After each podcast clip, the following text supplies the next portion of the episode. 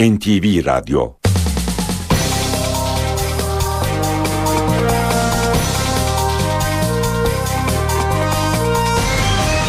İşe Giderken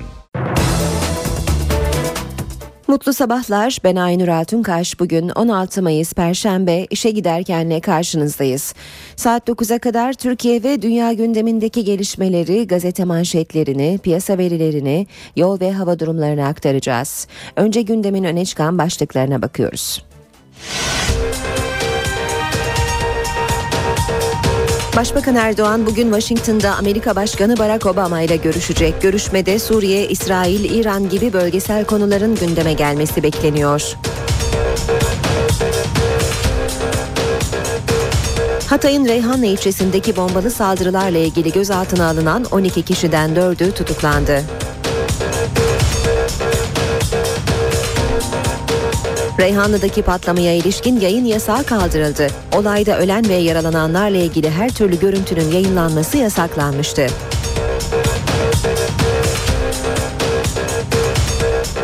Cumhurbaşkanı Abdullah Gül bugün Reyhanlı'ya gidiyor. Gül patlamanın meydana geldiği alanda inceleme yapacak, taziye ziyaretinde bulunacak.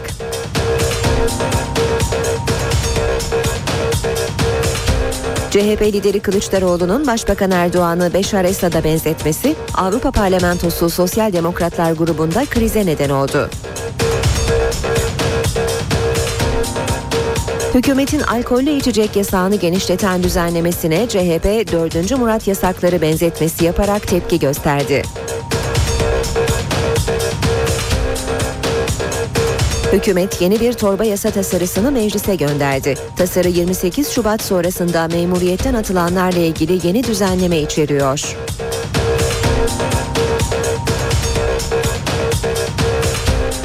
Yargıtay Hrant Dink cinayetinin örgütlü işlendiğine karar verdi. Sanıklar hakkında bu kapsamda verilen beraat kararı bozuldu. UEFA Avrupa Ligi şampiyonu Chelsea oldu. İngiliz ekibi Benfica'yı uzatma anlarında attığı golle 2-1 yenerek kupayı müzesine götürdü. İşe giderken gazetelerin gündemi.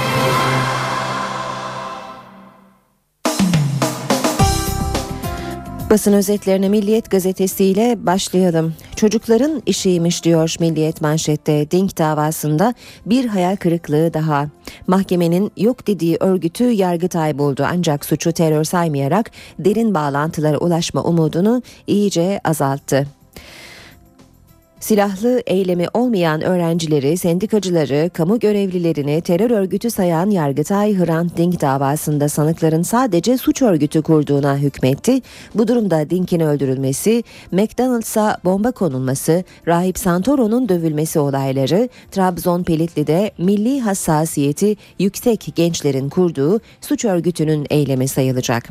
Sıradan bir cinayet gibi Dink ailesinin avukatı Fethiye Çetin, olayın sıradan bir cinayet gibi değerlendirildiğini belirterek ilk derece mahkemesine göre ileride ancak maddi hakikatin ortaya çıkarılması açısından daha geride bir karar dedi. İlk karar veren hakim Rüstem Er Yılmazsa karar bizi haklı çıkardı terör örgütüne dair delil yok dedi. Devam edelim yine milliyetten aktarmaya. Gece yarısı askeri tören Başbakan Erdoğan Washington'a dün yerel saatle 0.40'da indi. Türkiye ve Amerika bayraklarının taşındığı askeri törenle karşılanan başbakan ailesiyle birlikte Beyaz Saray'ın özel konuklarının kaldığı Blair House'a geçti. İlk gün Türk-Amerikan Kültür ve Medeniyet Merkezi inşaatını ziyaret eden Erdoğan'ın Obama ile resmi görüşmesi bugün gerçekleşecek. Öğrencilere plastik mermi, Reyhanlı bombaları nedeniyle Ankara'da hükümeti protesto etmek isteyen öğrencilere polisin müdahalesi sert oldu. ODTÜ ve Ankara Üniversitesi'nde çok sayıda göstericinin biber gazı fişekleri nedeniyle yaralandığı olaylarda 29 gözaltı var. Polis olaylarda plastik mermi kullandı. Hürriyet gazetesine bakalım. Hürriyette 6 yıl sonra suç, suç örgütü manşetini görüyoruz. Yargıtay 9. Ceza Dairesi suikasttan 6 yıl sonra Hrant Dink'i Yasin Hayal'in kurup yönettiği suç örgütü öldürdü, kararı verdi diyor Hürriyet gazetesi de. Devam edelim. Ee, yine Hürriyet gazetesinden aktaralım. Grev var, rötar yok. Türk Hava Yolları ile Hava İş Sendikası arasındaki anlaşmazlığın ardından sendika üyeleri dün saat 3'te Türk Hava Yolları Genel Müdürlüğü önünde bu iş yerinde grev var yazısı asarak grevi resmen başlattılar. Ulaştırma Bakanı Binali, Bakanı Binali Yıldırım çalışanların greve pek ilgi göstermediğini belirterek çünkü seferlerde kayda değer aksama yok. Şu ana kadar 300'ün üzerinde sefer aksamadan gerçekleştirildi dedi. Sabah gazetesine bakalım. Sabahta sivil siyaset stajı Erbil'de diyor manşet. Çekilme süreci tamamlanınca suça bulaşmamış örgüt üyeleri silahsız siyasete ilk adımı Kuzey Irak'ta atacak. Terör örgütü PKK'nın Türkiye'den çekilen örgüt üyeleri için Kuzey Irak yönetiminden siyasi kimlik, örgütlenme ve ofis açmak için hukuki zemin oluşturulmasını talep ettiği öğrenildi. Devam ediyoruz basın özetlerine işe giderken de bir diğer başlık yine sabahtan masada 5 dosya var. Başbakan Erdoğan'la Amerika Başkanı Barack Obama bugün 2 saat baş başa görüşecek gündemde 5 kritik konu var. Başlıklar Suriye, İran, Irak, İsrail, Filistin ve ticaret. Ankara Esad'sız yol haritası için Amerika'dan aktif destek istiyor. Tahran'ın Suriye politikası ve nükleer programı konuşulacak. Mer Irak'ta merkezi hükümet ve bölgesel yönetimle ilişkiler değerlendirilecek.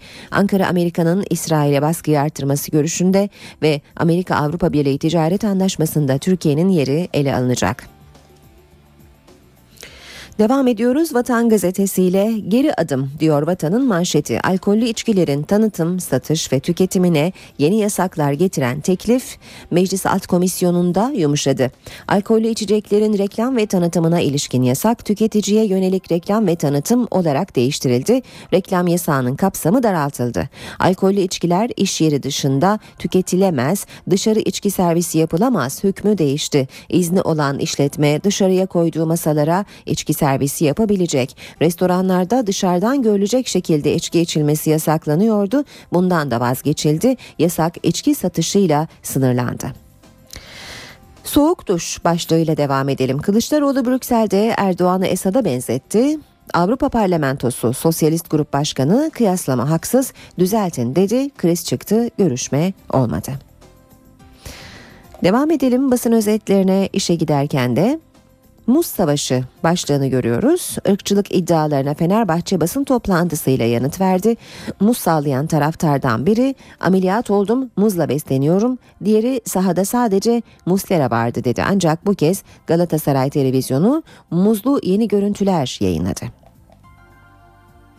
Akşam gazetesiyle devam edelim. Adli tıp sınıra yerleşiyor. Cilve gözü ve Reyhanlı saldırılarından sonra acil eylem planı. Adalet Bakanı talimat verdi. Suriye sınırının kritik bölgesi Hatay'a adli tıp otopsi merkezi kuruluyor.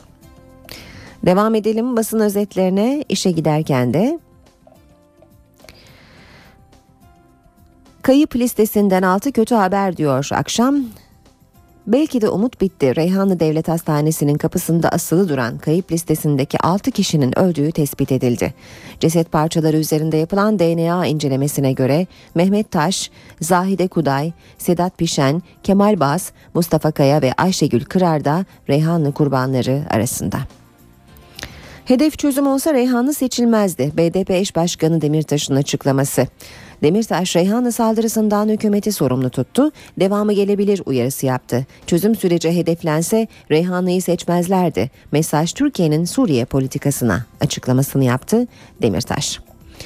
Radikalle devam ediyoruz. Radikalde manşet Katliamı önleyemeyen yorum farkı. Reyhanlı'daki patlamadan iki gün önce MIT, eylemcileri ve araç plakalarını içeren ayrıntılı bir istihbarat verdi. Emniyet dar kapsamlı bir operasyonu tartıştı ancak geniş kapsamlı bir operasyonda karar kılındı. Düğmeye basılmadan patlama gerçekleşti. Cumhuriyet gazetesiyle devam ediyoruz. Alkol yasağında sınır tanımadılar demiş Cumhuriyet manşette. AKP tasarıda geri adım atmazsa turist bile içki bulamayacak. Ayrıntıları biraz önce Vatan gazetesinden aktarmıştık. Çelişkiler yumağı başlığıyla devam edelim. MİT emniyet çekişmesi ve farklı açıklamalar Reyhanlı'yı karanlıkta bırakıyor. Reyhanlı saldırısının ardından asıl hedeften örgüte zanlılardan mobese kameralarının çalışıp çalışmadığına kadar pek çok konuda açıklamalar örtüşmedi. Gözaltına alınanlar arasında da ilginç kişiler var. Serbest bırakılan 5 kişiden biri olan BG bölgede serseri olarak tanınıyor. Tavukçuluk yapan AK'nin ise kendi halinde bir esnaf olduğu belirtiliyor demiş Hürriyet haberinde. Geçelim Yeni Şafak'a. Biz bu oyunu bozarız diyor Yeni Şafak manşette. Reyhanlı saldırısının ardından bazı grupların provokasyon girişimleri Suriyeli sığınmacıların ilçeyi terk etmesine neden olurken bölgenin kanaat önderlerinden Hataylılara sağduyu çağrısı geldi. Bu kanlı oyunun amacına ulaşmasına izin vermeyelim. Zaman gazetesiyle devam edeceğiz. Yargıtay örgüt var dedi diyor zamanda manşette. E, Dink, e, Hrant Dink cinayetiyle ilgili İstanbul 14. Ağır Ceza Mahkemesi'nin verdiği örgüt yok kararının Yargıtay'dan döndüğü ifade ediliyor. Ve Habertürk'le devam ediyoruz. Habertürk'te manşet Yargıtay örgüt dedi. Hrant Dink davasında mahkemenin örgüt yok kararını Yargıtay bozdu demiş Habertürk'te haberinde. Reyhanlı'ya 4 tutuklama başlığıyla devam edelim. 51 cana kıyan bombacılar Adana Adliyesi'ne çıkarıldı. Organizatör Nasır E aranıyor. Ameliyatlıyım muz yemeliyim başlığını Habertürk'te de görüyoruz. Muz gösterdiğimde sahada Muslera vardı. Fenerbahçe muz sağlayan iki taraftarla basın toplantısı yaptı. Muz gösterildiği sırada sahada Drogba değil kaleci Muslera olduğu iddia edildi. Muz sağlayan taraftar mide ameliyatı oldum sık sık meyve yemeliyim. Muz yerken Muslera hareket yaptı ona tepki gösterdim dedi. Ve Fenerbahçe taraftarı Burak Yıldırım'ı kalbinden bıçaklayarak öldüren Yusuf O dün çelik yelekli adliyeye götürüldü ve tutuklandı. Saat 7.18 NTV Radyo'da işe giderken de gündemin ayrıntılarına bakmaya devam edelim. Başbakan Tayyip Erdoğan bugün Washington'da Amerika Birleşik Devletleri Başkanı Barack Obama ile görüşecek. Beyaz Saray'daki görüşmenin Türkiye saatiyle 17 sıralarında gerçekleşmesi bekleniyor. Gündemde Suriye, İran, Irak, İsrail gibi bölgesel konular olacak. Başbakan Amerika ziyaretinin ilk gününde Türk-Amerikan Kültür ve Medeniyet Merkezi'nin temel atma törenine katıldı. Başbakan Recep Tayyip Erdoğan ve beraberindeki heyet Amerika Birleşik Devletleri temaslarının ilk durağında Maryland eyaletindeydi.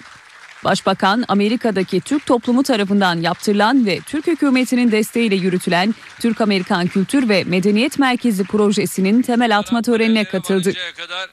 Projede emeği geçenlere teşekkür eden Erdoğan, merkezin Medeniyetler İttifakı'nın oluşumunda önemli bir nokta olacağını vurguladı. Türk-Amerikan Kültür ve Medeniyet Merkezi projesinin toplumda aynı zamanda bir korku değil, sevgi ve musamaha ilkesine dayalı olarak birlikte yaşama anlayışının da bir ifadesi olacak. Başbakan projenin mimarından da merkez inşaatının çabuk bitirilmesini istedi. 2014 yılının inşallah Ekim ayını geçmemesi en büyük dileğimizdir, arzumuzdur. Herhalde burada artık bir sapma olmayacaktır diye düşünüyorum. Yani devamlı takip edeceğiz. Ona göre gelir burada yatarsın kalkarsın bu işi bitirmen lazım. Başbakan konuşmasının ardından merkez içindeki caminin temel alanına geçti ve mihrap kitabesini törenle yerine koydu. Başbakan ve beraberindeki heyetin bugünkü programı oldukça yoğun. Programın en önemli maddesi ise ABD Başkanı Obama ile yapılacak görüşme. Başbakan Erdoğan Suriye dosyası getirdi Amerika Birleşik Devletleri'ne. Bunlardan birincisi Reyhanlı'daki patlama. Amerika Birleşik Devletleri'nde Beyaz Saray sözcüsünün açıklaması da bu konuda önemli mesafeler alınabileceği yönündeydi. Türkiye elindeki delil ve bilgilerle birlikte hareket ettiğini ve Reyhanlı'daki patlamanın arkasında Suriye gizli servisinin olduğunu iddia ediyor. Bu iddiasını Amerikan makamlarına da doğrudan Başkan Obama'ya da Türkiye getirdiği belgelerle birlikte iletecek. Başbakan Erdoğan'ın bir dosyası da yine Suriye ile ilgili olacak. Kimyasal silah iddiası. Esad yönetiminin muhaliflere karşı bu silahı kullandığı yine doktor raporlarıyla Türkiye'deki bazı hastane raporlarıyla Amerikan başkanına iletilecek. Filistin, İsrail, İran, Irak ve Kıbrıs gibi bölgesel konularda görüşmede ele alınacak. Görüşme sonrası iki lider Beyaz Saray'da kameraların karşısına geçerek ortak basın toplantısı düzenleyecek. Öğle yemeğini başkan yardımcısı Joe Biden'la yiyecek olan Erdoğan, akşam yemeğinde yine Obama ile bir araya gelecek. İki ülkenin istihbarat kurumlarının başındaki isimlerin de katılacağı akşam yemeğinde de ana gündem maddesinin Suriye konusu olması bekleniyor. Erdoğan'ın ABD ziyaretinin ekonomik boyutu da dikkat çekici. Geziye Türkiye'den 90 iş adamı katılıyor. Başbakan Erdoğan Avrupa Birliği ile serbest ticaret anlaşması imzalamaya hazırlanan Amerika'dan aynı anlaşmayı Türkiye ile de imzalamasını talep edecek. Hatay'ın Reyhanlı ilçesindeki bombalı saldırılarla ilgili gözaltına alınan 12 kişiden 4'ü tutuklandı. Adana Adliyesi'ne götürülen 8 zanlı terörle mücadele kanununun 10. maddesiyle yetkilendirilmiş Cumhuriyet Savcılığına ifade verdi. Zanlılardan 4'ünün tutuksuz yargılanmasına karar verildi. Nöbetçi Ağır Ceza Mahkemesi'ne sevk edilen diğer 4 zanlı ise tutuklandı. Reyhanlı'daki patlamaya ilişkin yayın yasağı kaldırıldı. Reyhanlı Sulh Ceza Mahkemesi olayda ölen ve yaralananlarla ilgili her türlü görüntünün yayınlanmasını yasaklamıştı. Yapılan itiraz üzerine yasak kaldırıldı. Cumhurbaşkanı Abdullah Gül bugün Reyhanlı'da olacak. Cumhurbaşkanı patlamanın meydana geldiği alanda inceleme yapacak, taziye ziyaretinde bulunacak ve yaralıları ziyaret edecek. Gül akşama doğru da Ankara Genelkurmay Baş Ankara'da Genelkurmay Başkanı Orgeneral Necdet Özel'i kabul edecek. CHP Genel Başkanı Kemal Kılıçdaroğlu'nun Brüksel temasları sırasında Başbakan Recep Tayyip Erdoğan'ı Suriye lideri Beşar Esad'la kıyaslaması krize neden oldu. Avrupa Parlamentosu Sosyal Demokratlar Grup Başkanı Hannes Svoboda CHP liderinin açıklamasına tepki gösterdi. Kılıçdaroğlu da Svoboda ile önceden planlanan görüşmesini iptal etti. Esad'la Erdoğan arasında ton farkı var. İkisi de baskıcı. CHP Genel Başkanı Kemal Kılıçdaroğlu'nun Brüksel temasları sırasında sarf ettiği bu sözler Avrupa Parlamentosu Sosyal Demokratlar Grup Başkanı Hannes Svoboda ile krize neden oldu. Svoboda yazılı bir açıklama yaptı ve Erdoğan'ı Esad'la kıyaslayan herhangi bir açıklamanın sadece yanlış bir anlama olabileceğine vurgu yaptı. Erdoğan'ın uyguladığı politikaların meşru bir şekilde eleştirilse de Erdoğan'ın Suriye halkına yönelik savaş ve terör politikaları uygulayan Esad'la kıyaslanamayacağının altını çizdi. Bu yazılı açıklama Kemal Kılıçdaroğlu'nun tepkisine neden oldu. CHP Genel Başkanı Hannes Svoboda ile önceden planlanan ikili görüşmesini iptal etti. Bulunduğumuz çatı Avrupa Parlamentosu. Bu çatı altında herhangi bir anlamda ifade özgürlüğünün e, efendim şurası fazlaydı, burası eksikti e, tartışmalarının e, çok yararsız e, olduğunu, çok yanlış olduğunu, çok aykırı olduğunu, hele hele e, bir e, e, sosyal e, e, demokrat e, grubunun e, başkanlığını yapan bu kadar deneyimli bir e, e, politikacıya e, yakıştıramadığımızı belirtmek isterim. Brüksel'de yaşanan bu krize ilişkin olarak NTV'nin sorularını yanıtlayan CHP Genel Başkan Yardımcısı Umut Orhan da hükümetten bir talimat geldiğini iddia etti ve Svoboda'nın Başbakan Erdoğan'ın adeta avukatı kesildiğini belirtti. CHP lideri Kılıçdaroğlu'nun Esad'la Erdoğan arasında ton farkı var açıklamasına Avrupa Birliği Bakanı Egemen Bağış'tan da tepki geldi. Washington'da konuşan Bağış, Sayın Kılıçdaroğlu artık gerçekten kontrolü kaybetmiş durumdadır. Sayın Başbakanımızı eli kanlı bir diktatör olan Esad'la aynı kefeye koyması terazisinin şaştığını artık ortaya koymuştur dedi. Bakan Bağış ayrıca Brüksel'de düştüğü durum ona ter- ders olmuştur diye umut ediyorum yorumunu yaptı. Orta Doğu Teknik Üniversitesi'nde Reyhanlı'daki saldırılarla ilgili eylem vardı. Patlamaları protesto etmek isteyen bir grup ODTÜ'lü öğrenci Dışişleri Bakanlığı'na yürümek istedi. Gruba polis müdahale etti. Üniversiteden çıkmak isteyen öğrenciler polis barikatı ile karşılaştı. Barikat aşılmak istenince polis gaz bombası ve tazikli suyla müdahale etti. Hacettepe'li bir başka öğrenci grubu da Dışişleri Bakanlığı önünde yolu trafiğe kapattı. Olaylar sırasında gözaltına alınan 29 öğrenci daha sonra serbest bırakıldı. Reyhanlı saldırılarının ardından normal hayata dönmeye çalışıyor. Bölgede patlamaların etkisiyle kırılmayan cam kalmadı. Yıkılan binalar iş makineleriyle temizleniyor. Bombaların hasar verdiği binalar yıkılıyor. Savaş alanına dönen dükkanlar onarılıyor. Reyhanlı çifte patlama sonrasında yaralarını sarmaya çalışıyor. Burası ilk bombanın patladığı yer. Şu anda kepçeler enkazda ve patlamanın izleri silinmeye çalışılıyor. Yüzlerce ev ve iş yerinde hasar var. Çok talep olunca esnaf cam taktırmak için sıraya girdi. Çevre illerden camcılar geldi. Camcı yok kesinlikle Hatay'da cam yok. Şu camın e, 7 milim e, 35 milyondu. Şimdi 55 milyona çıkmış fırsatçılarda. Yani %100 pahalandı her şey. Cam bulmak zor diyor vatandaşlar. Evet biraz öyle şu an yani çok cam kırıldığı için biraz öyle. Burada ne kadar bir cama ihtiyaç var sizce? Vallahi aşağı yukarı birkaç tır anca. Reyhanlı'daki hasar tespit çalışmaları devam. Çifte saldırıdan sonra kapanan sınır kapısı da açıldı. Olay olduktan sonra giriş çıkışları faillerin belirlenmesi tespiti amacıyla yasaklamıştık. Failler de belirlenince en azından bir kısmı yakalanıp bir kısmı da kimliği belli olduktan sonra e, gümrük işlemleri normal akışı içerisinde elbette ki yoğunluk biraz daha kontrol, güvenlik biraz daha arttırmak suretiyle devam ediyor. Suriye ile Türkiye arasındaki yayla da Cilve Gözü, Öncü Pınar, Karkamış sınır kapıları açıldı.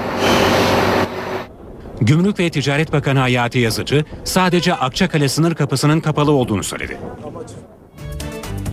Suriye'den Türkiye'ye gelenler üzerinde kimyasal silah izi arayacak keşif aracı göreve başladı. Suriye'de kimyasal silah kullanıldığı iddiaları üzerine Adana Afet ve Acil Durum Müdürlüğü'ne bağlı 8 kişilik özel ekip sınırda görevlendirildi. Ekiple birlikte kimyasal, biyolojik ve nükleer keşif aracı da göreve başladı. Araçtaki sistem 5 kilometre karelik alandaki kimyasal hareketliliği tespit edebiliyor. Cumhuriyet Halk Partisi Hatay Reyhanlı'da 51 kişinin hayatını kaybettiği patlamaya ilişkin bir rapor hazırlayacak. Bölge ziyareti izlenimlerini Genel Başkan Yardımcısı Nihat Matkap anlattı. 25 Nisan 2013 tarihinde Hatay Valiliğine bir istihbarat gelmiş. Yakın bir tarihte Hatay'a bomba yüklü 3 aracın gireceği şeklinde. Basınımızda yer aldı bunlar. Ve aldığım duyumlara göre Hatay Valiliği bunu bütün ilçelere göndermiş. Bütün bunlara rağmen olay neden engellenmedi? Bu olayın engellenmeme nedeni acaba Türkiye'yi Suriye Savaşı'na, Suriye bataklığına sokmak mıdır? CHP, Reyhanlı'daki çifte patlamanın ardından ilçeye yaptıkları ziyaretle ilgili izlenimlerini rapor haline getiriyor. Genel Başkan Yardımcısı Nihat Matkap, 51 kişinin yaşamını yitirdiği saldırıyı 11 Eylül'e benzetti. İlçedeki gözlemlerini paylaştı. Önce Reyhanlı halkı belki de yoksulluğun e, getirdiği bu durum nedeniyle o gelen mültecileri kucaklamıştı gerçekten. Yani orada bir sorun yok gibiydi ama şimdi ciddi bir öfke var. Her mahallede 3-4 tane taziye çadırı vardı. Hiçbir Suriyeli kökenli kimseye rastlamayan Suriyeli kökenli hiç kimse yoktu o günü. Matkap, vatandaşların dile getirdiği iddiaları aktardı. Patlamadan saatler önce sokakta, çarşıda tek Suriyeli uyruklu kimse yoktu. Bu çok enteresan. Şu an Reyhanlı'nın yurttaş, Reyhanlı'da yaşayan yurttaşlarımızın durumu ekonomik açıdan mültecilerden daha kötü pozisyonda. Asıl şu an bakama muhtaç olan Reyhanlı içinde yaşayanlardır. Başbakan Erdoğan bugün Washington'da Amerika Başkanı Barack Obama ile görüşecek. Görüşmede Suriye, İsrail, İran gibi bölgesel konuların gündeme gelmesi bekleniyor. Hatay'ın Reyhanlı ilçesindeki bombalı saldırılarla ilgili gözaltına alınan 12 kişiden 4'ü tutuklandı. Reyhanlı'daki patlamaya ilişkin yayın yasağı kaldırıldı. Olayda ölen ve yaralananlarla ilgili her türlü görüntünün yayınlanması yasaklanmıştı.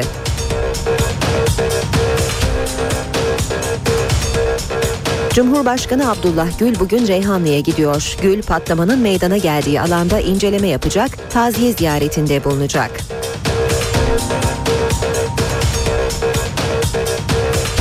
CHP lideri Kılıçdaroğlu'nun Başbakan Erdoğan'ı Beşar Esad'a benzetmesi Avrupa Parlamentosu Sosyal Demokratlar grubunda krize neden oldu. Hükümetin alkollü içecek yasağını genişleten düzenlemesine CHP 4. Murat yasakları benzetmesi yaparak tepki gösterdi. Hükümet yeni bir torba yasa tasarısını meclise gönderdi. Tasarı 28 Şubat sonrasında memuriyetten atılanlarla ilgili yeni düzenleme içeriyor.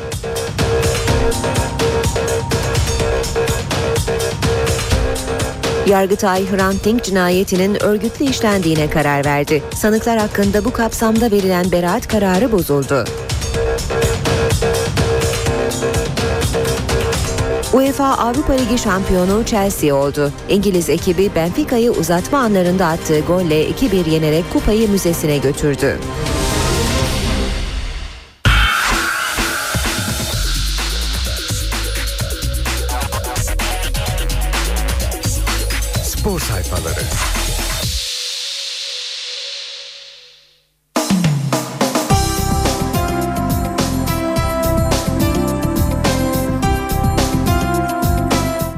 Gazetelerin spor sayfalarına bakacağız şimdi de. Milliyet gazetesiyle başlayalım. Aklın yolu bir. Galatasaray, Beşiktaş ve Fenerbahçe'den futbolda dostluk ortamının sağlanması için sıcak mesajlar geldi. Ünal Aysal, sahalardaki centilmenlik dışı olayları önlemek için elimizden geleni yapacağız, zamanla başarılı olacağımıza inanıyorum dedi. Fikret Orman önümüzdeki haftalarda organizasyon yapabiliriz. Hem sezon sonunda toplanırız hem Türk sporuna mesaj verebiliriz açıklamasını yaptı. Ali Koç ise kızım gelip baba biz Galatasaray'ı sevmiyor muyuz diye sordu. Şaşırdım inanamadım. Bizim evde asla böyle bir şey olmaz demiş. Devam edelim. Yine Milliyet gazetesinden okumaya Melo'ya 2,5 milyon euro Galatasaray 2 yılda 7,8 milyon euro kazanan Sambacı'ya yıllık 2,5 milyon euro önerdi. Juventus'la bonservis için anlaşma olursa Melo'nun maç başı ücreti 35 bin euroya çıkarılacak. Saat ayarı Fenerbahçe'ye taraftarın salladığı muzun ırkçılık için olmadığını ve o sırada Galatasaraylı futbolcuların sahada olmadığını görüntülerle ve saatle ispatlamaya çalıştı. O fotoğrafı çeken foto muhabiri kanıt olarak gösterildi. Bir buçuk saatlik gecikme 13.30'da yapılacağı belirtilen basın toplantısının bir buçuk saat gecikmeli olarak başladığı belirtiliyor. Bazı basın mensuplarının da yöneticiler salona girerken tepki göstererek alkışladığı ifade ediliyor. Devam edelim yine Milliyet gazetesinden demokrasi geliyor. Başkan Aziz Yıldırım'ın hayata geçirmeyi düşündüğü 1 milyon üye fikriyle hem nakit girişi sağlanacak hem de tek adam eleştirisi de çürütülecek. Yine Milliyet'ten okuyacağız. Rus ablukası Lokomotiv Moskova Fernandez ve Olcan Şahan için Olcay Şahan için Beşiktaş'ın kapısını çalacak. Rus ekibinin Olcay için 7 milyon euro teklif edeceği, temsilcimizin satma kararı alması halinde Fernandez için para ve Kasımpaşalı İbrecici isteyeceği öğrenildi. Yine devam ediyoruz e, Milliyet'ten okumaya. Herkes suçlu. Tarihi bir zaferin ardından gelen madalyalarla mutluluk sarhoşu olduğumuz Türk atletizmi bir kabus gibi çöken doping illetinin pençesinde kıvranıyor. Yaşanan bu talihsiz süreçle ilgili eski bir milli atletin sözleri de çok üzücü ve ürkütücü. Türk sporu ve özellikle Türk atletizmi ta- tarihine geçen muhteşem başarıların ardından peş peşe patlayan ve kamuoyunu şoke eden doping depremiyle tatsız ve bir o kadar da sıkıntılı günler yaşıyor e, baş, e, diye başlayan bir değerlendirme okuyoruz bugün e, Milliyet gazetesinde. Devam edelim spor haberleri aktarmaya. Sabah gazetesine bakalım. Sabahta aktaracağımız ilk başlık Üzerime oynuyorlar. Meirelles Portekiz medyasına konuşup kendini savundu. Her erkeğin yolda yürürken bile yapacağı bir hareketti benimki. Türkiye'ye geldiğimden beri üzerime oynanıyor. Yapılanlar bana değil kulübüme karşı. Sabri görmedi, ceza hafifledi. Meyreleş'in cezası Profesyonel Futbol Disiplin Kurulu'nun bugün yapacağı toplantı sonunda belli olacak. Portekizli oyuncunun disiplin talimatının 42. maddesi uyarınca hareket eylemini ihlalden tedbirsiz olarak disiplin kuruluna sevk edildiği ortaya çıktı. Olayın hakemler, temsilciler ve kamuoyu tarafından fark edilmemesi, maçtan bir gün sonra ortaya çıkması, eylemin hareketin yapıldığı kişi yani Sabri tarafından görünmemesi ve bu nedenle tepkiye sebebiyet vermemesi Meyreleş'in cezası için hafifletici neden oldu. Çözüm çocuk gibi bakmakta. Aysal, Orman ve Koç çatışma ortamının suni olduğuna vurgu yaptı. Baroni'nin yanına kadar gidip Aysal'ın elini sıkması büyük alkış aldı. Az önce aktardığımız haber sabahtan da okuyalım. Fevziye, Feyziye Mektepleri Vakfı Işık Okulları tarafından Ayaza yerleşkesindeki 100 yıllık okullar şölenine Galatasaray Başkanı Ünal Aysal, Beşiktaş Başkanı Fikret Orman ve eski Fenerbahçe yöneticisi Ali Koç katıldı. Üç büyük kulübün zirvesindeki isimler son olaylar için konuşmuşlar. Baroni Aysal'ın elini sıktığı bütün çocuklar alkışladı. Şölenin açılışında Galatasaray Başkanı Ünal Aysal ve Fenerbahçeli futbolcu Christian Baroni yoğun ilgi gördü. Brezilyalı oyuncunun Aysal'ın yanına gelerek elini sıkması salondaki öğrenciler tarafından da coşkuyla alkışlandı. İki isim bir süre sohbet etti. Çocukların kürsüden söyledikleri biz sporcunun centilmen olanını severiz cümlesi de salondan alkış aldı. Muz Savaşları başlığıyla devam edelim. Fenerbahçeli yöneticiler derbi sonrası tırmanan ırkçılık tartışmaları için palavra yorumunu yaptı ve görüntülerle tarafta, e, taraftarlar muz sallarken Galatasaraylı oyuncuların sahada olmadığına işaret etti. Alper'de son nokta yıldız futbolcunun Galatasaray'a transferi artık imzaya kaldı. Cimbom en son 5,5 milyon euro artı bir futbolcu önerdi. Eskişehir Alper'e Florya'nın yolunu açtı. Burak'la yakalayacak 23 golle zirvede olan Burak gol krallığını ilan edince Galatasaray 15 kral çıkartan Fenerbahçe'ye yetişecek deniyor haberin ayrıntılarında. Hürriyet gazetesinden de spor haberleri aktaracağız. Yine Muz Savaşı çıktı başlığını görüyoruz. İki ezeli rakip şimdi de ırkçılık konusunda görüntü düellosuna girdi. Önce Fenerbahçe görüntülerle ırkçılık yapılmadı dedi. Sonra Galatasaray atağa geçti ve sosyal medyaya düşen görüntüleri saat 19'u 5 geçe ana haber bültenine taşıdı ve Eboye'ye muz sallandı diyerek ırkçılık iddiasını sürdürdü. Görüntüler üzerine Fenerbahçe açıklama yaptı ve doğruysa gereğini yaparız dedi.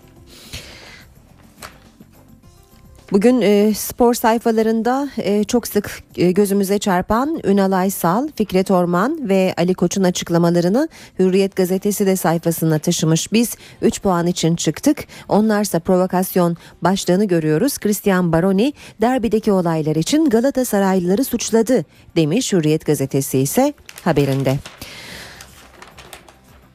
Devam ediyoruz e, spor haberleri aktarmaya. Arenada kupa provası. Fenerbahçe ile sezonun maçına çıkacak Bordo Mavililer gözüne aslanı kestirdi. Tolunay Kafkas, Sivas Spor ve İstanbul Büyükşehir Belediye önünde tam o, e, toplam 10 gol atan oyuncularını kritik Türkiye Kupası finali öncesi Galatasaray karşısında test edecek. Aslı ile Nevin'e ceza sinyali. Doping soruşturması altında bulunan Nevit, e, Nevin Yanıt'la Aslı Çakır Alptekin'in sporcu nerede formuyla takibi alınan atletlerin yer aldığı test havuzundan çıkarılması ceza alacakları şeklinde yorumlandı deniyor haberde. Ve son başlığı okuyalım. Önce bir sonra iki. Geçen yıl Devler Ligi'ni kaldıran Chelsea dün de UEFA finalinde Benfica'yı devirdi. Benitez yönetimindeki Maviler yarı finalde Fenerbahçe'yi eleyen Portekiz temsilcisini son dakikada Ivanovic'in attığı golle 2-1 devirip mutlu sona ulaştı. Spor haberlerinin sonuna geldik. Gündeme yakından bakmaya devam edeceğiz. İşe giderken. Hrant Dink cina- e, davasında Yargıtay bu cinayette suç örgütü var dedi. Oy birliğiyle verilen kararda yerel mahkemenin aksine Dink'in bir örgüt tarafından öldürüldüğü belirtildi. Sanıklar hakkında bu kapsamda verilen beraat kararı bozuldu. Sanıklar tekrar yargılanacak. Dink ailesinin avukatları ise karardan memnun değil. Ben bu kararı e, bir anlamda 6,5 yıl, 6 yıl öncesine göre e, daha geri bir karar olarak nitelendiriyorum. Yargıtay Hrant Dink cinayetinde örgüt var ama terör değil suç örgütü dedi. Polis muhbiri Erhan Tuncel ve Yasin Hayer'e terör örgütü suçlamasından verilen beraat kararı bozuldu. Bu sanıklara suç örgütü üyeliğinden ceza verilmesi istendi. Bu örgütü terör örgütü değil de silahlı e, suç işleme amacıyla bir araya gelmiş bir örgüt olarak nitelendirdiğinizde şunu söylüyorsunuz. Bu Yasin Hayal tarafından kurulmuş bir örgüttür. Hrant Dink cinayetini işlemek üzere kurulmuş bir örgüttür. Ve bunun arka planı yoktur. Bu örgütün arkasında e, örgütlü, profesyonel bir yapı yoktur. Sadece bundan ibarettir demeye getiriyorsunuz ki e, bu kabul edilebilecek bir durum değil. Yargıtay 9. Ceza Dairesi sanık Yasin Hayal'e kasten öldürmeye azmettirme ve Orhan Pamuk'u tehdit suçlarından verilen mahkumiyet kararlarını onadı. Hayal'e silahlı terör örgütü kurma ve yöneticisi olma suçundan verilen beraat hükmü bozuldu. Suç örgütü kurma ve yönetme suçundan mahkumiyet verilmesi talep edildi. Sanık Erhan Tuncel'e kasten öldürmeye azmettirme suçundan verilen beraat kararı bozuldu. Yargıtay, Erhan Tuncel'in Hrant Dink'in öldürülmesine yardım ettiği gerekçesiyle mahkum edilmesi gerektiğini hükmetti. Tuncel hakkında silahlı terör örgütü yöneticisi olma suçundan kurulan beraat hükmü de suç örgütü üyesi olmak mahkumiyet gerektirdiği gerekçesiyle bozuldu. Tuncel hakkında bir bozma kararı da Trabzon'da 2004 yılında McDonald's'ın bombalanması olayı ile ilgili verildi. Yerel mahkeme bu olayda Erhan Tuncel hakkında 6 ayrı kasten yaralama suçundan mahkumiyet vermişti. Yargıtay Tuncel'in bu eylemini 6 ayrı kasten öldürmeye teşebbüs suçunu oluşturacağına karar verdi. Tetikçi o gün Samast bu dosyada yer almıyor. Samast, suç işlediği tarihte reşit olmadığı için çocuk mahkemesinde yargılandı ve 22 yıl 10 ay hapis cezası aldı. 18'i tutuklu 29 kişinin yargılandığı DHKPC'nin gençlik yapılanmasına yönelik iddianame kabul edildi. İstanbul Cumhuriyet Başsavcılığı'nın hazırladığı iddianamede zanlılar delilleri karartmakla suçlanıyor. 7 demir kapı arka arkaya kapatıldı. Deliller polis içeri girene kadar imha edildi. İstanbul Cumhuriyet Başsavcılığı'nın hazırladığı DHKPC'nin gençlik yapılanmasına yönelik iddianamede bu ifadeler yer alıyor. Cumhuriyet Savcısı operasyonlar sırasında birçok delilin yok edildiği görüşünde. İddianamede tutuklanan iki zanlının babalarının medya yaptığı örgüt çocuklarımızı kandırdı açıklamalarına da yer veriliyor. Savcı ayrıca şüphelilerle bağlantılı olduğu öne sürülen bazı derneklere girişinde herhangi bir derneğe girmekten çok daha zor olduğuna dikkat çekiyor. Konuyla ilgili bir dernekte ya da yasal bir federasyonda girişi sıkı takibe alınan ve girecek kişilerin içeriden onay aldıkları bir kapının bulunmasının olağan dışı olduğu açıktır ifadesine yer veriliyor. İddianamede DHKPC'nin geçmişteki terör saldırılarına yer verildi. 1996 yılındaki Sabancı Holding baskını da hatırlatıldı. Tutukluluk durumlarının yeniden değerlendirilmesi için hakim karşısına çıkarılan 28 Şubat soruşturmasının tutuklu sanıklarından 38'inin tutukluluk halinin devamına karar verildi. Ankara Cumhuriyet Başsavcılığı'nın yürüttüğü 28 Şubat soruşturmasının tutuklu sanıkları tutukluluk durumlarının incelenmesi için dün sabah saatlerinde Ankara Adliyesi'ne götürüldü. Mahkeme ilk etapta 38 sanığın tutukluluk halinin devamına karar verdi. Soruşturma kapsamında tutuklu yargılanan sanıkların durum değerlendirmesine bugün de devam edilecek. Milli Eğitim Bakanı Nabi Avcı 20 Mayıs pazartesi gününün liseler için tatil olacağını söyledi. Avcı 23 Nisan Ulusal Egemenlik ve Çocuk Bayramı ile 19 Mayıs Atatürk'ü anma Gençlik ve Spor Bayramı törenlerine ilişkin düzenlemelerin ardından tatil kararının verildiğini kaydetti. Aynı gün ilk ve ortaokullarda eğitim öğretime devam edilecek. 19 Mayıs Atatürk'ü Anma Gençlik ve Spor Bayramı kapsamında düzenlenen Gençlik Haftası başkentte başladı. Dünyanın dört bir yanından gelen yaklaşık 8 bin genç, Gençlik ve Spor Bakanı Suat Kılıç'la bir araya geldi. Suat Kılıç gençlere halk konserlerini neden iptal ettiklerini anlattı. 19 Mayıs Atatürk'ü Anma Gençlik ve Spor Bayramı kutlamalarının konser bölümü yapılmayacak. Gençlik ve Spor Bakanı Suat Kılıç konserlerin neden iptal edildiğini anlattı. Hatay'da Reyhanlı'da hayatını kaybeden kardeşlerimize, düşen F-16'da şehit olan pilotumuza, 20 yaşında hayata veda eden Burak kardeşimize bu ölümün son olması dileğiyle bir kere daha Allah'tan rahmet diliyorum. Coşkumuz devam edecek ama biraz eğlence kısmını azaltarak konserleri şimdilik öteleyerek ve inşallah gelecekte çok daha büyük coşkulara yelken açmak üzere. Gençlik Haftası ise Ankara'da Bakan Suat Kılıç'ın da katıldığı etkinliklerle başladı. 27 farklı ülkeden gelen binlerce genç önce Anıtkabir'i ziyaret etti. Gençlerle birlikte Aslanlı yolda yürüyen Bakan Suat Kılıç, Atatürk'ün mozolesine çelenk koyduktan sonra Anıtkabir özel defterini imzaladı. Gençler daha sonra Anıttepe Spor Kompleksindeki organizasyona katıldı. Burada kurulan spor federasyonlarının standlarına dolaşan Bakan Kılıç minik güreşçilerle sohbet etti. Etkinlik daha sonra farklı ülkelerin dans gösterileriyle devam etti. NTV Radyo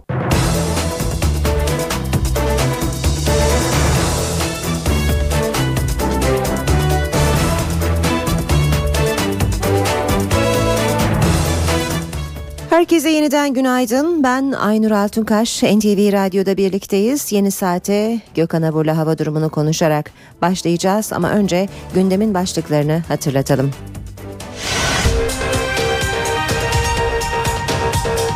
Başbakan Erdoğan bugün Washington'da Amerika Başkanı Barack Obama ile görüşecek. Görüşmede Suriye, İsrail, İran gibi bölgesel konuların gündeme gelmesi bekleniyor. Hatay'ın Reyhanlı ilçesindeki bombalı saldırılarla ilgili gözaltına alınan 12 kişiden 4'ü tutuklandı. Reyhanlı'daki patlamaya ilişkin yayın yasağı kaldırıldı. Olayda ölen ve yaralananlarla ilgili her türlü görüntünün yayınlanması yasaklanmıştı.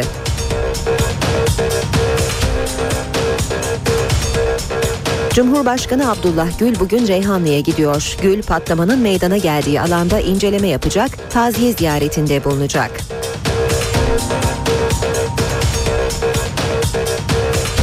CHP lideri Kılıçdaroğlu'nun Başbakan Erdoğan'ı Beşar Esad'a benzetmesi Avrupa Parlamentosu Sosyal Demokratlar grubunda krize neden oldu. Hükümetin alkollü içecek yasağını genişleten düzenlemesine CHP 4. Murat yasakları benzetmesi yaparak tepki gösterdi. Hükümet yeni bir torba yasa tasarısını meclise gönderdi. Tasarı 28 Şubat sonrasında memuriyetten atılanlarla ilgili yeni düzenleme içeriyor.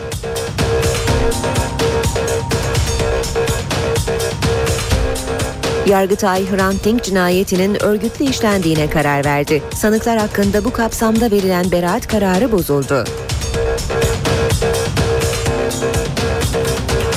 UEFA Avrupa Ligi şampiyonu Chelsea oldu. İngiliz ekibi Benfica'yı uzatma anlarında attığı golle 2-1 yenerek kupayı müzesine götürdü. Gökhan Abur günaydın. Günaydın. Bugün sıcaklıklar biraz yükselecek sanırız. Evet e, Akdeniz ve Ege'de yükselmeye başlamıştı. Marmara'da bugünden itibaren yükseliyor ve özellikle yarın ve hafta sonu batı ve iç kesimler hatta ülkenin tümünde sıcaklıkların hissedilir derecede yükselmesini bekliyoruz. E, şu an itibariyle batıda yağış etkisini kaybetti. Sabah saatlerinde Marmara'da yer yer yoğun olmak üzere sis ve pus vardı. Şu anda devam ediyor. Bu da havanın ısınacağının bir göstergesi. Batı Karadeniz bölgesinde yer yer sis var şu anda etkisi etkili vaziyette. Doğuda ise zaman zaman artacak bulutlanmayla birlikte özellikle Ordu Giresun arasında yağış vardı. Yağışlar Doğu Karadeniz bölgesinde bugün de aralıklarla devam edecek. Gün içinde Niğde, Kayseri, Sivas arasındaki bölgede kısa süreli gök gürültülü sağanaklar bekliyoruz. Şu an itibariyle Şırnak, Hakkari civarında yağış var. Bu yağışlar gün içinde zaman zaman kuvvetlenerek etkisini sürdürecek. Yarın doğudaki yağışlar hafiflerken kıyı Ege ve Marmara'nın yeni bir yağışlı havanın etkisi altına girmesini bekliyoruz. Bunlar uzun süreli yağışlar değil. Balkanları etkisi altına alan sistemden dolayı Yarın akşam saatlerinde Marmara'da artacak bulutlanma özellikle İstanbul'un Boğaz ve Avrupa yakasında çok kısa süreli gece saatlerinde ve cumartesi sabah erken saatlerde yağış bırakabilir. Böyle bir olay var ama sıcaklıklar yükselmesini sürdürecek. Özellikle pazar günü tüm ülkede yağışlar da hafifliyor. Sıcaklıklar da mevsim ortalamalarının yer yer üzerinde olacak. Evet bizleri böyle bir hava bekliyor. Gökhan Abur teşekkür ediyoruz. Ben teşekkür ediyorum. İşe giderken gazetelerin gündemi.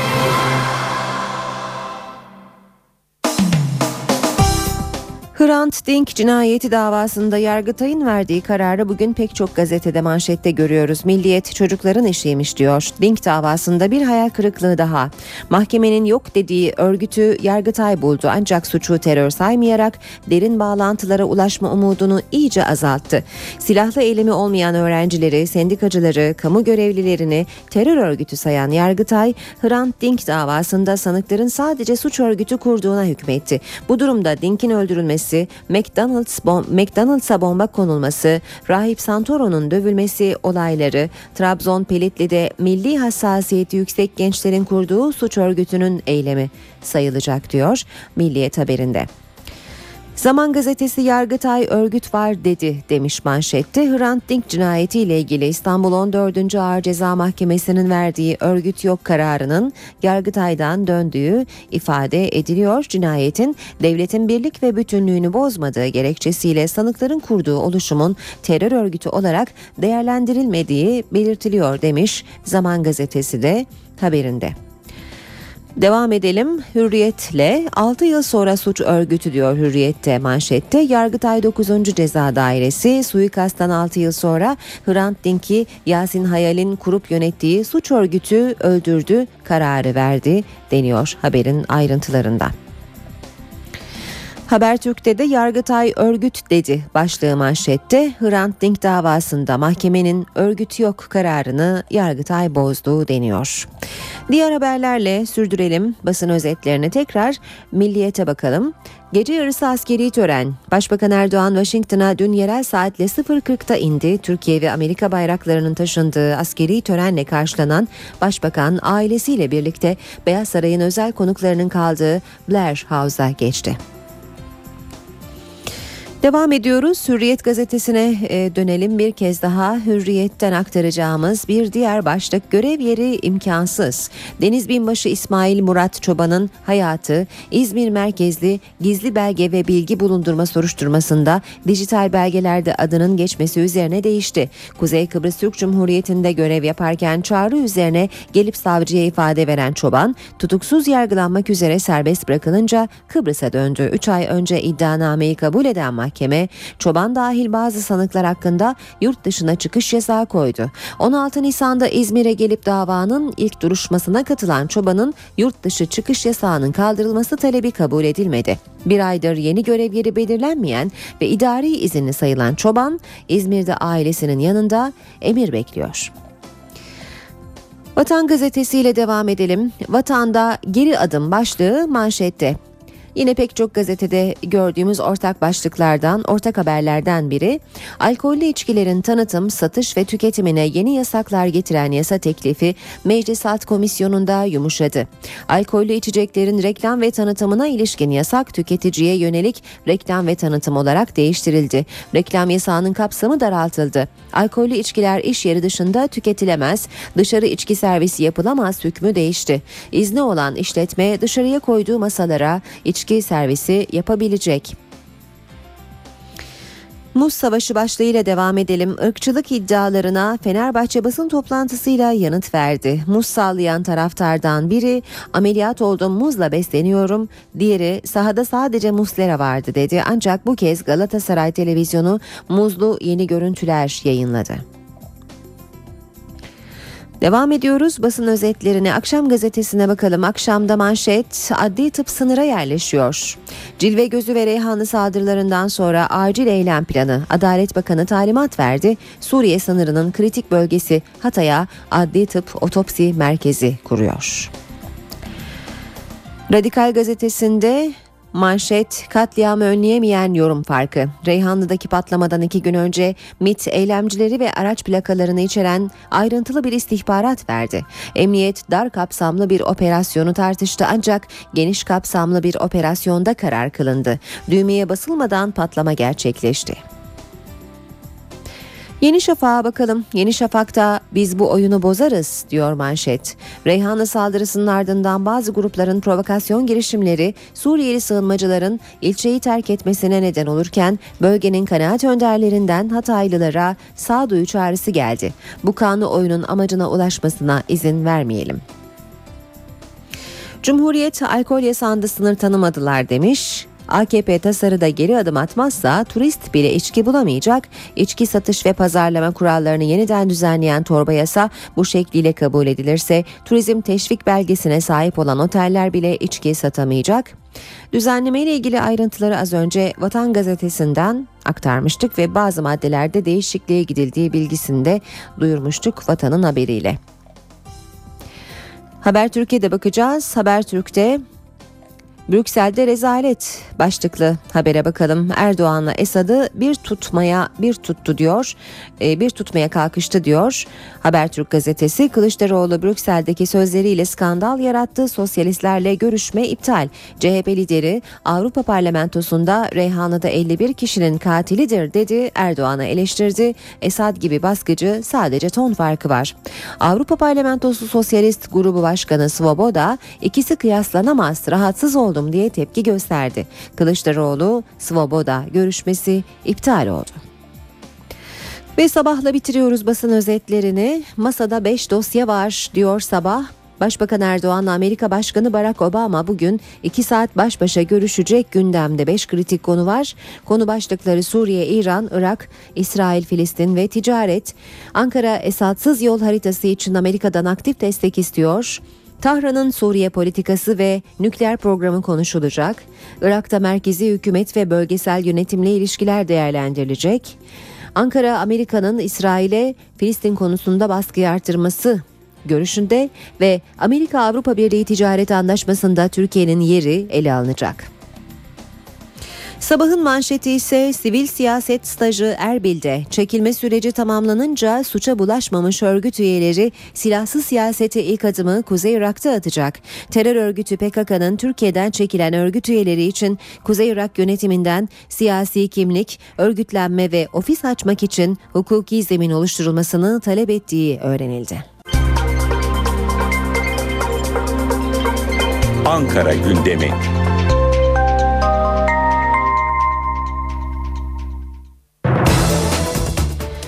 NTV Radyo'da işe giderkenin bu bölümüne başkent gündemiyle başlıyoruz karşımızda. NTV muhabiri Gökhan Gerçek var. Gökhan günaydın. Günaydın yayınlar. Ee, devletin zirvesi bugün Ankara'da değil. En azından günün ilk saatlerinde olmayacak. Çünkü e, Başbakan Erdoğan Amerika'da yanı sıra Cumhurbaşkanı Gül de Reyhanlı'ya gidiyor. Önce istersen Gül'ün Reyhanlı ziyaretiyle başlayalım. Evet. Oldukça önemli bir ziyaret e, patlamaların ardından Cumhurbaşkanı Abdullah Gül e, bugün Atay'ın Reyhanlı ilçesinde olacak. Bölgede incelemelerde bulunacak. Yetkililerden bilgi alacak. E, Emniyet Müdürü ve validen soruşturma ilişkin bilgi alacak. Bir taraftan da acılar sarılıyor Reyhanlı'da. Vatandaşlarla bir araya, araya gelecek. Hastanede yaralıları ziyaret edecek ve yaşamını yitirenlerin ailelerine taziye ziyaretinde bulunacak Cumhurbaşkanı Abdullah Gül. Ee, Gül'ün burada önemli mesajlar vermesini bekliyoruz. Saldırının hemen ardından açıklamalarda bulunmuştu ama bugün yine e, terör eylemlerine ilişkin, Türkiye-Suriye ilişkilerine ilişkin e, yine önemli mesajlar e, verecek Cumhurbaşkanı Abdullah Gül. E, Gül temaslarda bulunacak ama Reyhan'dan bir not daha aktaralım. E, çifte saldırının gerçekleştirildiği gün cumartesi günü e, 51 vatandaşımızın yaşamını yitirdiği olayla ilgili akşam saatlerinde e, alınan bir mahkeme kararı vardı. Yayın yasağı kararı vardı. Bu nedenle olaya ilişkin görüntüler, olay anına ilişkin görüntüler, olay sonrasına ilişkin görüntüler, faillerin görüntüleri ve soruşturma ilişkin bilgileri e, önünü kesen, medyada yayınlanmasının önünü kesen bir yasak kararıydı bu.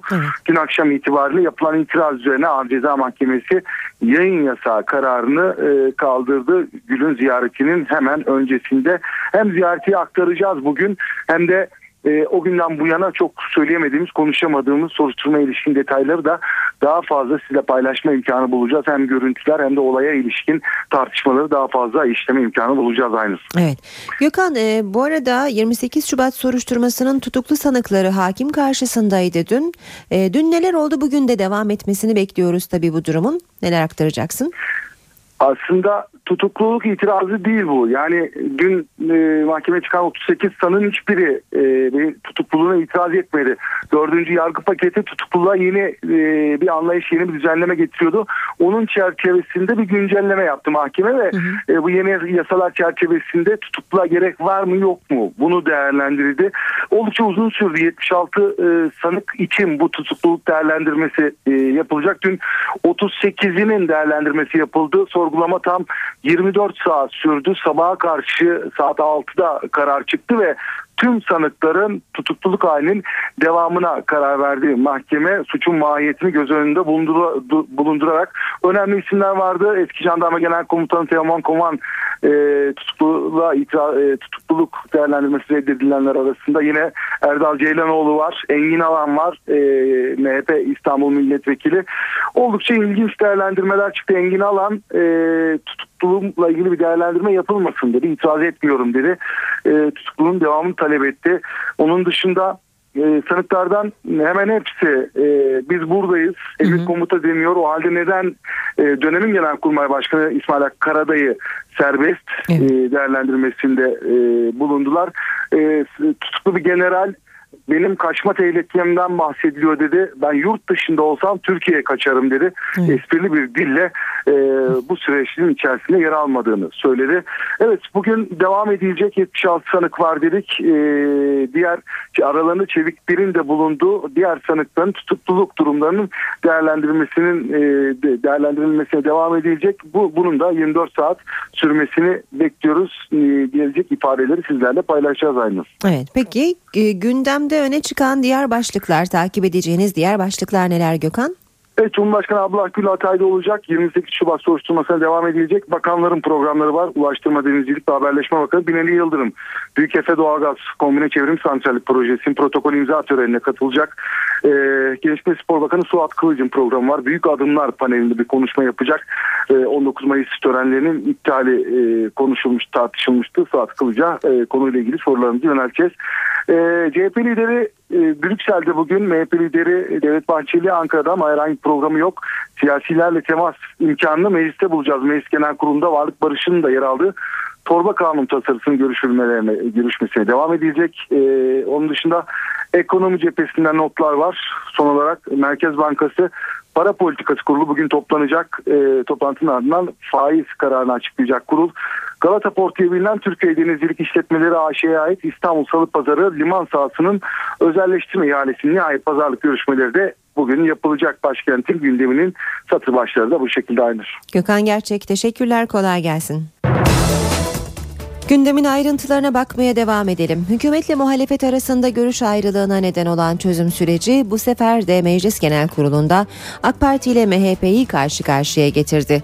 MHP Genel Başkan Yardımcısı Celal Adan'ın yeni bir iktidar geldiğinde Başbakan ve bakanlar cezaevine girecek sözlerine AK Partililer tepki gösterdi. Başbakan Yardımcısı Beşir Atalay Adan'a meclis kürsüsünden kabadayılık yapılmaz karşılığını verdi. polis katillerine, jandarma katillerine çıkın diyen bir başbakana saygı duymuyorum. Çözüm süreci ve PKK'ların sınır dışına çekilmesi Meclis Genel Kurulu'nda tansiyonu yine yükseltti.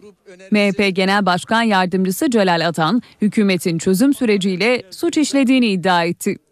Adalet ve Kalkınma Partisi yöneticileri, bakanları, başbakanı emin olun hayatının geri kalanını hapishanede geçirecek. Buraya gelenler kabadayılık yapmaz. Buraya gelenler fikir söyler. O, o söylediğiniz sözler, o söylenen cezaevi falan sözleri acizliktir, acizlik. MHP Genel Başkan Yardımcısı Celal Adan'ın sözlerine AK Parti'den tepki yükseldi. Lakayt davranan, başbakan da olsa, cumhurbaşkanı da olsa, kim olursa olsun bu ifadeyi kullanmanın ahlaksızlıkla ne alakası var? Sayın Grup Başkanımız hakkında hoş olmayan ifadeler kullandı. Ne söyledi? Mahir Bey biraz sakin olur musunuz? Yüzde elli oy almış bir siyasi partinin genel başkanıyla ilgili konuşurken o yüzde elliye duyduğunuz saygıdan dolayı daha dikkatli konuşursunuz. Yüzde elli oy almak bu millete haksızlık yapma hakkını size vermez. AK Parti'nin alkol ve sigara yasağını genişletecek yasa teklifinin meclisteki görüşmeleri gergin başladı. CHP düzenlemeyi 4. Murat yasakları şeklinde nitelendirdi. Yasa teklifi daha ayrıntılı incelenmesi için alt komisyona sevk edildi. Alt komisyon teklifin 17 maddesinde değişikliğe giderek alkol satışına ilişkin düzenlemeleri hafifletti. Lafa bak. Ayıp ayıp. Ayıp. AK Parti'nin alkol ve sigara yasaklarını genişleten yasa teklifinin meclisteki görüşmeleri tartışmayla başladı. CHP düzenlemeyi 4. Murat yasaklarına benzeterek karşı çıktı. Burası sizin babanızın çiftliği değil. Hayır. Babanızın çiftliği değil burası. CHP milletvekilleri AK Parti'nin yasa teklifiyle toplumu dönüştürmek istediğini belirtince komisyonda tansiyon yükseldi. Edepsiz sensin. Lafa bak. Ayıp ayıp. Hastaneye Ayıp. göndersek seninle ilgili rapor Hayır. Temiz kucak. Hayır hayır. Konuşmana bak. Kalkına bak. Hayır. Konuşmana bir yere Yasa teklifi daha ayrıntılı inceleme için alt komisyona sevk edildi. Komisyonun ilk gün mesaisinde teklifin 17 maddesinde değişikliğe gidildi. Değişikliğe göre alkollü içkilerin tüketiciye yönelik reklam ve tanıtımı yapılamayacak. Ancak etkinliklerin içerisinde ulusal ve uluslararası ihtisas fuarlarına katılım ve tanıtımda serbestlik getirilecek. Komisyon reklam yasağını ürünün amblemi, markası ya da işaretleriyle sınırlı hale getirdi. Şirketler telefon, televizyon ya da internet üzerinden alkollü içki satışları yapamayacak ama kendi elektronik ortamları üzerinden toptan ve bayi satışlarını yapabilecekler. İndirimli satışlarda serbest bırakıldı. Şirketler indirimli satışlar yapabilecek ama alkollü içkiyi eşantiyon, hediye ve bedelsiz olarak dağıtamayacak. Alkollü içkiler çocuklara satılamaz hükmü 18 yaşına doldurmamış çocuklara satılamaz şeklinde değiştirildi. Teklifin mevcut halinde yer alan dışarıda tüketilmek üzere alkollü içki satışı yapılamaz hükmü tesis sınırları dışında satılamaz şeklinde değiştirildi. Alkollü içki satılan iş yerinin ya da lokantonun önü tesis sınırları içine alındı. İş yeri belediyeden ruhsat aldıysa ve kaldırımı kullanabiliyorsa orada da bu servisi yapabilecek. Piyasalara bakalım. BIST 100 endeksi kapanış rekorunu 92 bin puanın üzerine taşıdı. Endeks günü 824 puan artıda 92 bin 112 puandan tamamladı. Bu sabah dolar 1.82, euro 2.34'ten işlem görüyor. Euro dolar 1.29, dolar yen 102 düzeyinde. Altının onsu 1393 dolar, kapalı çarşıda çeyrek altın 139 liradan işlem görüyor. Brent petrolün varili 103 dolar. Başbakan Erdoğan Washington'da kritik görüşme bugün gerçekleşecek. Erdoğan devlet başkanlarına uygulanan A tipi protokolle ağırlanacak. Obama ile bir dizi program gerçekleştirecek. Beyaz Saray'dan kritik notlar, ayrıntılar saat 16'dan itibaren NTV Radyo özel yayınında.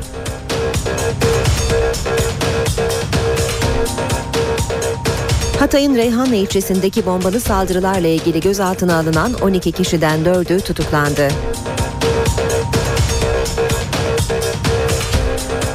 Reyhanlı'daki patlamaya ilişkin yayın yasağı kaldırıldı. Olayda ölen ve yaralananlarla ilgili her türlü görüntünün yayınlanması yasaklanmıştı.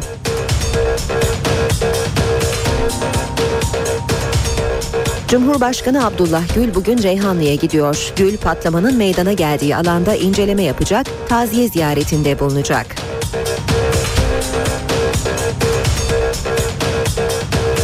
CHP lideri Kılıçdaroğlu'nun Başbakan Erdoğan'ı Beşar Esad'a benzetmesi Avrupa Parlamentosu Sosyal Demokratlar grubunda krize neden oldu.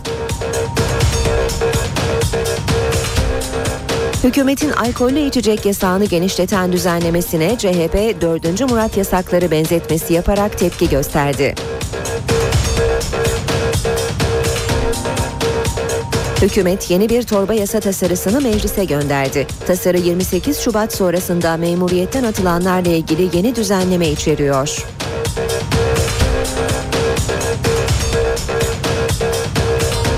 Yargıtay Hrant Dink cinayetinin örgütlü işlendiğine karar verdi. Sanıklar hakkında bu kapsamda verilen beraat kararı bozuldu. UEFA Avrupa Ligi şampiyonu Chelsea oldu. İngiliz ekibi Benfica'yı uzatma anlarında attığı golle 2-1 yenerek kupayı müzesine götürdü. Dünyadan gelişmelerle devam ediyoruz. İşe giderkene saat 8.40. Amerika ve Rusya Suriye krizine siyasi çözüm için ortak çaba harcıyor. Amerika Birleşik Devletleri Dışişleri Bakanı John Kerry, Rus mevkidaşı Sergey Lavrov'la İsveç'te bir konferansta bir araya geldi. Kerry, mesafe kat ettik. Umuyoruz ki kısa sürede Suriye'de şiddet ve yıkımın alternatifine şans verebileceğiz dedi. Amerika Birleşik Devletleri ve Rusya Suriye krizine barışçıl çözüm bulmak için çabalarını yoğunlaştırıyor. İki ülkenin dışişleri bakanlarının bir konferansa katılmak için gittikleri İsveç'te gündemlerinde Suriye vardı.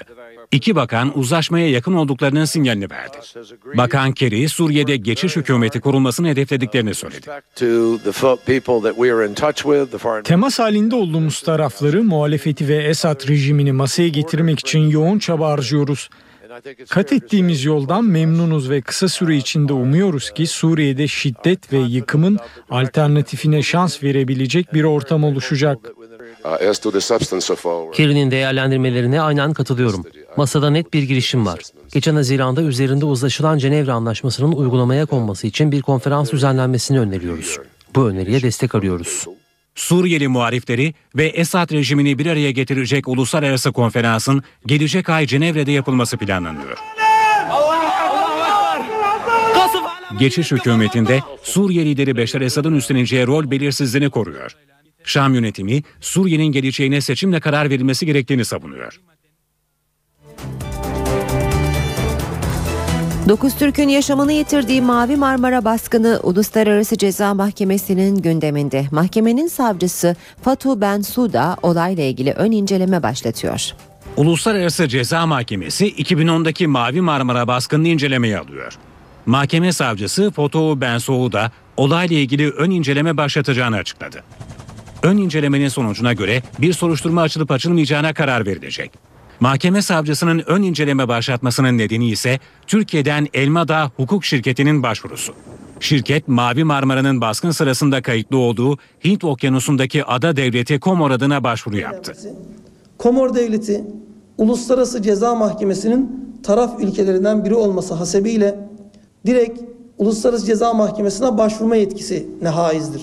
Bu anlamda Mavi Marmara avukatlarına vermiş olduğu devletlerini temsil yetkisi ve vekaleti üzerinden Uluslararası Ceza Mahkemesi'nde İsrail Devleti'ne aleyhine başvurumuzu yapmış bulunuyoruz. Uluslararası Ceza Mahkemesi'nin kararı Gazze'de yönetimi elinde tutan Hamas tarafından memnuniyetle karşılandı. Bu Siyonist ordunun 9 Türk'le Arapları, Müslümanları, Filistinlileri öldürdüğü olaylarla ilgili ilk adım. Siyonistlerin yakın zamanda sorumlu tutulmalarını ve savaş suçları nedeniyle yargılanmalarını bekliyoruz. 31 Mayıs 2010'da aralarında Mavi Marmara'nın da bulunduğu yardım malzemesini taşıyan gemiler Gazze'ye ilerlerken uluslararası sularda İsrail ordusunca durdurulmuştu. İsrail askerlerinin Mavi Marmara gemisine düzenlediği operasyonda 9 Türk yaşamını yitirmişti. Filistin felaket günü Nakba'yı andı. 1948'de İsrail'in kurulmasıyla 750 bin Filistinlinin bir günde mülteci durumuna düştüğü Nakba gününü anma gösterileri çatışmaya dönüştü. Evlerini ve topraklarını 65 yıl önce kaybeden ve göç etmek zorunda kalan binlerce Filistinli Nakba günü için toplandı. Felaket günü olarak adlandırılan Nakba, Ramallah'ta geleneksel yürüyüşle başladı. Filistin bayraklarıyla yürüyen kalabalık, kaybettikleri evlerinin sembolik anahtarlarını taşıdı. El Arub mülteci kampında İsrail karşıtı gösteriler düzenlendi. İsrail işgali altındaki Filistin topraklarının geri verilmesini isteyen göstericiler askerlere taş attı, lastik yaktı. Askerlerin müdahalesi sert oldu. Batı Şeria'daki anma töreni ise 65 saniye çalan sirenle başladı. Ardından marşlar söylendi. Geri dönme arzumuz resmi bir zorunluluktur. Bunun için dövüşmeye de razıyız. Gazze'de felaket gününü gösterilerle andı. Anma yürüyüşünde İngiliz mandası dönemindeki Filistin topraklarını gösteren bayrak açıldı. 14 Mayıs 1948'de İsrail'in bağımsızlığını ilan etmesiyle bir gün içinde 700 binden fazla Filistinli zorunlu göçe tabi tutulmuştu. Sayıları bugün 5 milyonu bulan Filistinli mülteciler ağırlıklı olarak Lübnan, Suriye, Ürdün, Gazze ve Batı Şeria'daki kamplarda yaşıyor. Bu haberle işe giderken sona eriyor. Gelişmelerle saat başında yeniden buluşmak üzere. Hoşçakalın. NTV Radyo